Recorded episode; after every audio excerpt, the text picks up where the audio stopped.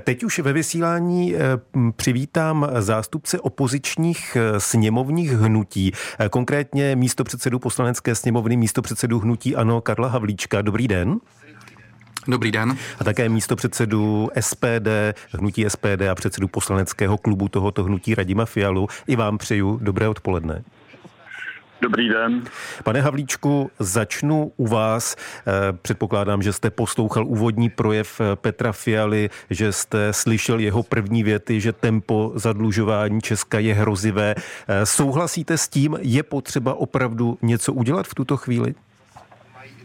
Já souhlasím s tím, že nepochybně je třeba eh, něco udělat a můžeme se nyní bavit o tom, eh, kolik eh, by to mělo být na stránce výdajové, kolik by to mělo být na stránce příjmové. Já to v tuto chvíli poslouchám, to znamená zatím ještě předčasné dělat z toho nějaké závěry. Zatím to jsou spíše obecné, obecné fráze, které padají. Samozřejmě my to potom rozebereme, protože se uslyšíme minimálně třikrát v průběhu našeho speciálního vysílání, ale přece jenom nějaká čísla už zazněla. Pan premiér řekl, že kdyby ta opatření Eh, nepřišla, tak by příští rok byl deficit o 94 miliard vyšší. Eh, tenhle ten rozdíl je pro vás optimální?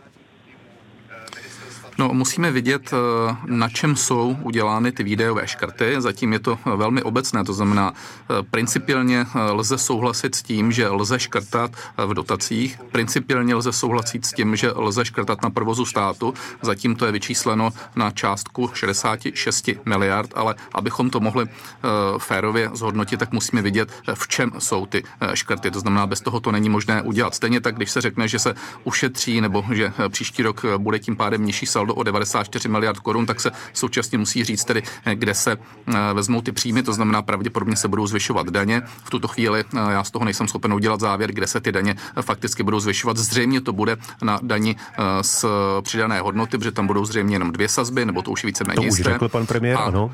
Ano, a e, potom uvidíme, jestli tam ještě bude nějaké zvýšení daní e, z příjmu, proti tomu my jsme zcela zásadní, ale znovu říkám, bylo by velmi nekorektní teď z toho dělat nějaké konkrétní závěry. Bude příležitost ještě ve speciálu. E, pane Fialo, také jste určitě poslouchal svého jmenovce, pana premiéra.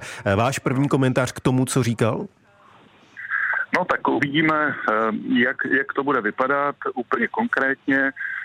Zatím můžeme říct, že já teda hodnotím tu snahu něco udělat, ale na druhou stranu musím říct, že eh, pro nás je nejdůležitější osekat ten tlustý stát, ty, výda, ty výdaje, které má, eh, které má Česká republika na, na administrativu, na tyto věci. Pokud by se pokud by se ty škrtnuté výdaje dotkly prostě nějak eh, sociálně slabších skupin, občanů, důchodců, tak to samozřejmě pro nás bude problém. Takže já jsem zvědavý, jak to všechno bude vypadat, co se týče toho zvyšování daní Viděl jsem, že pan premiér i, i paní předsedkyně sněmovny uh, Markéta Pekarová Adamová dávali velký pozor na to, aby řekli, že vlastně nezvyšují DPH, že to není žádné zvyšování, že jenom budou místo tří sazeb dvě, ale vlastně to všechno uh, když škrtnete tu, tu nejnižší sazbu desetiprocentní, tak to znamená, že uh, spousta věcí se zdraží a to, to pro mě už je pro inflační záležitost